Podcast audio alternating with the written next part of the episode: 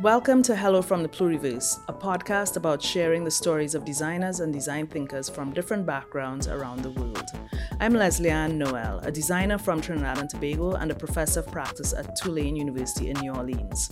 The name of our podcast is a reference to Designs for the Pluriverse by Arturo Escobar. In our podcast, we explore the stories of designers from many different countries, women designers, designers of color, and designers from the LGBTQI community. In our interviews, we explore how place and identity affect their work, what they say about design, design thinking, and social innovation, and what advice they would give to non designers who are using design methods. We'll continue to share more stories throughout the series about designers from many different worlds from our little corner of the world at the Phyllis M. Taylor Center for Social Innovation and Design Thinking at Tulane University in New Orleans. Welcome to the Hello from the Pluriverse podcast. My name is Max Esperance. I'm your host here with Michaeline Engelmeyer. I am a managed student here at Tulane University, as well as a design thinking graduate assistant working at the Phyllis M. Taylor Center for Social Innovation and Design Thinking. I plan to be a business intelligence analyst in the future and work my way up the corporate ranks at a major company. I'm very interested in real estate, art, and sculpture. I was born in Haiti and I have a military background. Here with me today is Michaeline. Michaeline, how are you?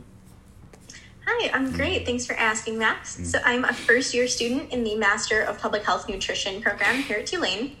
I am also a design thinking graduate assistant working with the Taylor Center, and I hope to one day work in the area of international nutrition as a registered dietitian. I'm from Chicago, Illinois, where I was born and raised, and I also served as a Peace Corps volunteer in Mozambique. So, um, yeah, today we're going to be listening to an interview with Renata Marques Leitao. Uh, Renata is from Brazil, and I actually speak a little bit of Portuguese. So I'm curious whether I'll get to flex that muscle while listening to this interview because it's been a while. But other than that, I'm just interested in the worldly perspective that Renata brings to the table as a designer, and I'm excited to hear what she has to say. Well, thank you, Michaeline. Uh, if I may throw this out there, I speak a tiny bit of Portuguese myself. Okay? so hopefully we really? both I can. didn't know uh, that. Yeah, hopefully we both can get the chance to flex a little bit. But um, Dr. Renata Marques uh, has many qualities that are unique to designers, and her unique upbringing from Brazil is very similar to a lot of designers that we have had on this podcast previously. She grew up in Brazil and remembers realizing that many things were unfair in the world uh, that she lived in from a very young age. So I'm looking forward to hearing more about her project titled uh, crafts, craftsmanship craftsmanship as a means of empowerment for the traditional communities of Guaracuba, uh, which is a city in Canada. Um, thank you. everything in my life. Everything in my life. And uh, especially when i realized when, when i was younger that so many things were wrong in the world. So many things were, was um, were unfair.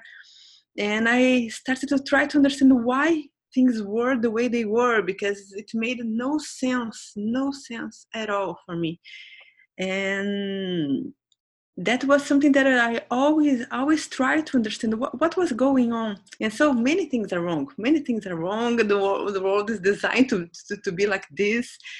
And at some point, um, I I first studied psychology.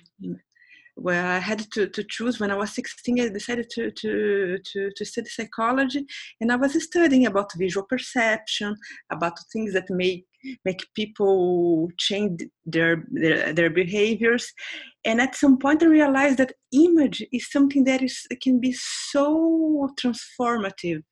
When you see something you can understand so so so many uh, times people speak speak speak talk and talk and talk but when they put things uh, like make something concrete, make something visible, then there is a change, then there is an understanding.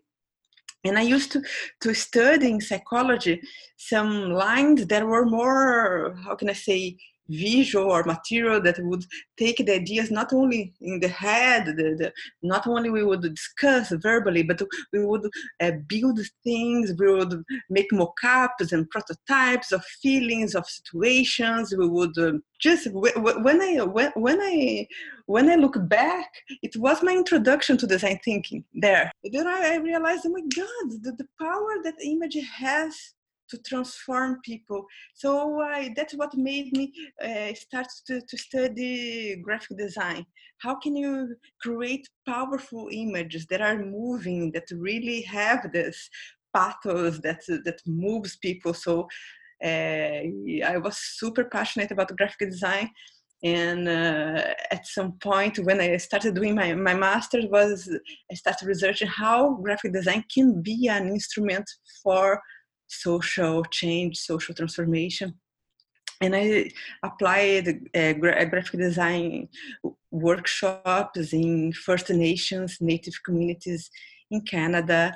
So that was my, my my path a little bit of since the since the beginning, trying to understand how can we we create change and the power of image, the power of making things concrete and visible. That was my my entry point to, to design, to the, to the design world. Sometimes I have the, the, the, the impression that you have to be born in a third world country to understand some ideas, different, different uh, perspective. And I, b- before I used to think that it's culture, culture, culture that we are we're talking about culture.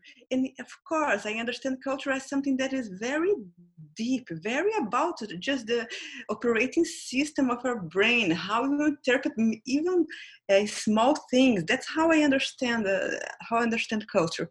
Sometimes people don't understand culture in that way. Uh, people understand culture in a way that is more superficial more about how things are performed. So it's more about how things are performed then of the matrix that create how you think, how you interpret, how you act. So I understand culture in this way that is very deep. And then I came across the idea that um, of ontologies that I a few years ago I didn't know about it. That it's not just how you interpret, but you understand that the nature of the world is different so how you learned, how you interact with knowledge, how you process knowledge, how you how you conceive what is the, the what is reality is different. And, and I think I, the way I understand uh, reality, because I'm from a third world country, is different. it's really it's really different. That's a, that's something that is uh, for me. It became very clear in design i think brazilians are uh, usually are educated as designers using the the standards of uh, euro anglo academia so it's not that different. But i think how i how i interpret the reality is very different and when I started to, to, to work with indigenous peoples in Canada, I couldn't understand. There are things that I couldn't understand. For me, it was like completely uh, just some things are were for me it was they were completely different difficult to understand especially uh, with my colleagues that were canadian or european how they conceived the problems were was a little bit weird, a little bit weird. And it took me many years to, to see that, oh, because we the way we think is so different. The way we learn is so different. The way we conceive, so the assumptions, the beliefs, assumptions. I think you, you think that the world uh, operates in a certain manner. You don't contest that. You think that is how it is it's an accurate description and it's not so there are many assumptions about uh, reality that exist here that are mean, um, uh, much different from, from mine so um, that's why I said, oh, it changes a lot. It changes a lot being uh, being born in the periphery, I, I outside of the center. It, it changes a lot. what's the role of a especially graphic designer because i'm a graphic designer of a graphic designer in creating this area of pluriversal design. Because you, you can imagine there are many different worlds many different different realities in this planet. But if they can't uh, exchange and communicate if there is uh, some points of uh, bridge and points of intersections they they are completely disconnected so creating a, a pluriversal design is about designing those points of interpretation and interaction. And at some point i think there are very few very very very few. So how i see my my collaboration as a graphic designer is about designing creating images creating stories that allow people to understand how different two ways of thinking are. Because uh, I don't think people understand. I don't think so. Sometimes I, I, I, I had another presentation about about myths of, modernity. Now I'm starting to think of what other metaphors, images that I can create to make people understand about the, the different uh, the different realities and how can we how can we think in one mode and then think in another mode mm-hmm. so it's not so easy but i see that the my role is yeah. like creating this bridge well i have to tell about this project because i took took six years six years of my life so, so sounds important yeah so so uh, there are many people who create many different projects I, I, I worked for six years in one project. So I have to, to, to tell you about it. And it was with a native community, native nation in Canada. The name of this nation is Atikamek. Okay, I can, I can send you the, the, the name. And uh, I started to work there as a research assistant with my supervisor the University of Montreal at that time in a product design project. And when I arrived there, I started to realize that one of the main problems of that, that group, they were feeling that they were losing the identity, was a graphic design pro- uh, problem. They didn't understand the value of the symbols, of the, the symbols that they had. So on on the craft they, they they they make lots of baskets and canoes and uh, gloves moccasins they had some symbols. And after the, the, the 90s they started to to use other symbols completely completely different like stereotypes feathers dream catchers things that, that were more stereotyped. And they stopped using the traditional symbols they, they started to, to, to, to become more rare. And when I saw that, I realized, oh, maybe one of the one of the problems in terms of identity for this nation is the lack of awareness of the value of the ancestral symbols, the meaning of the symbols. So cool. for that, I developed a methodology of workshops to revitalize that tradition, to make elders tell youth, to tell yeah, young artists what's the meaning, the value. So make uh, different generations connect and tell the stories of the symbols. And from that point, with a graphic design training, they would create images, new images, contemporary images. Uh, together because i think history is not only okay let's look back but yeah yeah now your place now you know where you come from. Let's try to to, to create images that represent where you are you want to to to go who you want to become. So that was a reflection of what kind of images do you want to create now? Now that you understand your history you understand the meaning of of your tradition.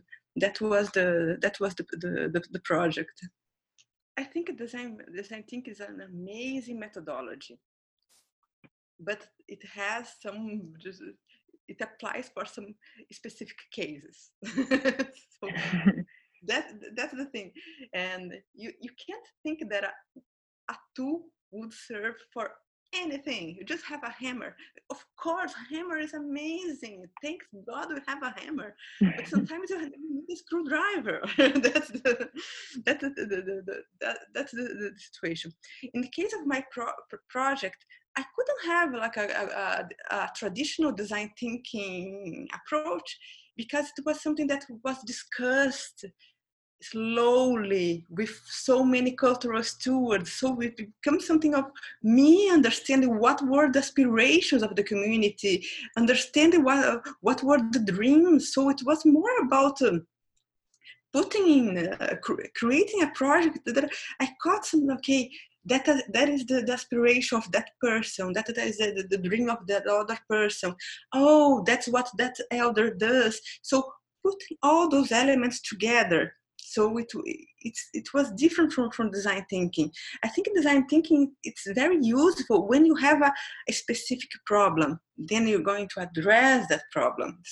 So you have to first create something like um, a long-term view for that society that community in order to be able to have problems where design thinking fits yeah but at the same time i really agree with design thinking because you you're never gonna have in real life the situation. You have the problem you, you understand the problem you create a solution that's the solution. It doesn't happen. It doesn't happen. So so the, the iteration of design thinking yes i totally you have to understand that that, that so important.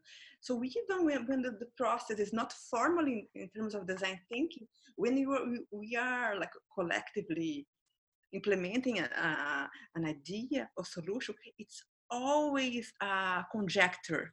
Always, okay, we are trying that. So it's not prototyping by itself, but it's kind of because you understand that the reality is going to to to to to to, to give you feedback, and then you have to change. You have to readjust. You have to understand it be more flexible. So the principles, the, the, the, general spirit of design thinking is very useful to, to understand. Even when you don't, you can't use exactly the methodology of design thinking in that case here in Toronto, I teach graphic design. So I really teach, I, I try to, to really link the, the, the, the basic of, of graphic design with the reality outside. Always understand that, yes, it's a, it's a very misunderstood profession.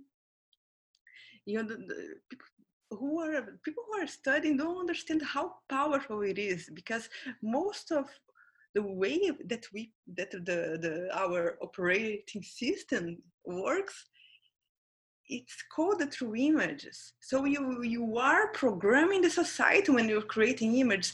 So i try to bring that reflection about how we are all the time shaping the beliefs.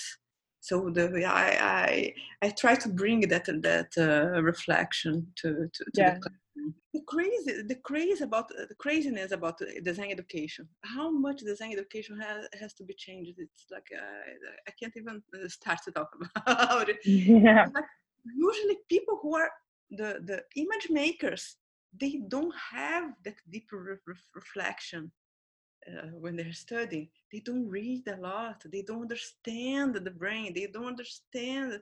So the most powerful uh, profession to to change behaviors, to influence behaviors, they learn the skills without a deeper reflection. How crazy you reflect on, on aesthetic things and how just the, the, the, the image and the, the like uh, symmetry, asymmetry, this balance, uh, visual composition, and then you don't reflect about how it's shaping you, your way of thinking. just understand that that design is the first uh, is the first activity of uh, humans. Our world is designed, our reality is designed.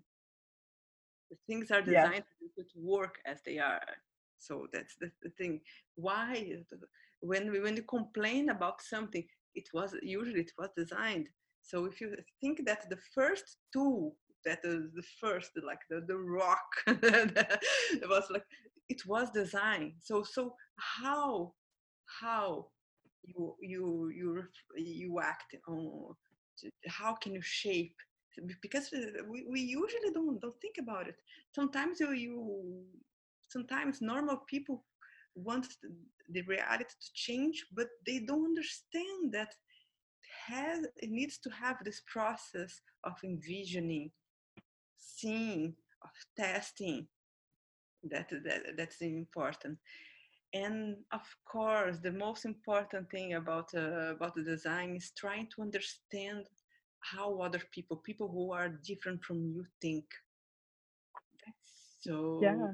important it doesn't yeah. matter if you're a product designer a social designer a graphic designer if you're a graphic designer you're communicating to other people how they see how they are uh, how they react to your designs well, that was an interesting listen. Um, uh, Michaeline, how does place and identity impact their work in your view? Um, well, I think Renata is very clear to point out that Brazilians are educated using the standards of European Anglo academia, which not only impacted her work, uh, but it likely also impacted her commitment to developing a broader worldview. And I'm sure this approach has likely impacted the work of anyone who doesn't hail from a predominantly European Anglo background. I've experienced this as a woman where the work and achievements of men are lauded and cemented in history and taught in classrooms, but I've never experienced being taught a curriculum that didn't reflect or consider my racial or ethnic background because mm-hmm. I identify as white. Um, so Renata's acknowledgement of the European Anglo academic standards to which she was held and educated, uh, which were standards that didn't reflect her place of birth nor her ethnic identity, um, it seems like that would resonate for a lot of people and that it has impacted her work as a designer moving forward. Well, thank you, Michaeline, for uh, sharing your perspective. Uh, it's a breath of fresh air. Um, for me, I think that place and identity greatly impacted her work. Her upbringing in Brazil greatly impacted who she is as a person. And then when she moved to Canada, she was able to notice some major differences between where she grew up and the place uh, she now lived. Renata used her cultural position to develop various understandings of how design both reflects and has the power to create culture. Uh, Renata expanded on this uh, by saying, Culture runs very deep. It is our perspective. It affects the operating systems of our brain. It is how we interpret small things and how we interact with knowledge and how we conceive what reality is. That's a great quote. Yeah, I I also picked up on that when she said that. I thought it was very insightful. Yes. Um, so, from this interview, what do you feel like you learned from Renata about design thinking and social innovation? So, uh, I'm going to share another quote with you. Um, when asked about design thinking, Renata was quickly to la- uh, was quick to label it as an amazing methodology that applies to very specific cases. She uh, presented her point in a metaphor, explaining that certain tools cannot be used in all situations. For example, a hammer is an amazing tool. Thank God we have a hammer, but sometimes we need a screwdriver. This point is so accurate and it's something that I relate to um, because as a human being living in this world, you have to be able to adapt. We are all going, going to face different circumstances. Um, whether that's at work, at school, or at home, but you, you just have to be able to adapt yourself so that you not you don't you don't only just sur- uh, survive you know you want to thrive as well um, so she might have meant this quote in a more literal sense but if if metaphorically speaking we are all tools of design and we must be able to adapt. What about you michaeline? Yeah i, I love how um, quotable this this interview was because she had some real gems. So you know i agree with the idea that in the field of design we need to be able to adapt. And i think renata was also getting at the fact that we need to curate our metaphorical toolkits in order to be equipped to approach certain situations. So, gathering new methodologies and new ways of approaching things. Um, and simply having the tool isn't enough. We also need the wisdom to recognize what tools will work in certain situations. And I think that's a great takeaway regarding the design thinking approach. Well, thank, uh, thank you for that perspective, Michaeline. Um, uh, I really agree with uh, what what you said, and um, Renata was very quotable in this uh, in this interview, and um, so as two students who are not formal designers, what advice did you take away from this episode um, for non-designers who are using design methods? Yeah, so Renata started out studying psychology in undergrad, but she realized after three years in her degree program that she didn't want to become a psychologist. Uh, but what she did realize through her studies was that she greatly enjoyed studying the human condition. So eventually, following this passion led her into the design field. And just really encouraging to know that designers come from all different backgrounds, all different walks of life, and your career never has to be set in stone if you don't want it to be. What about you?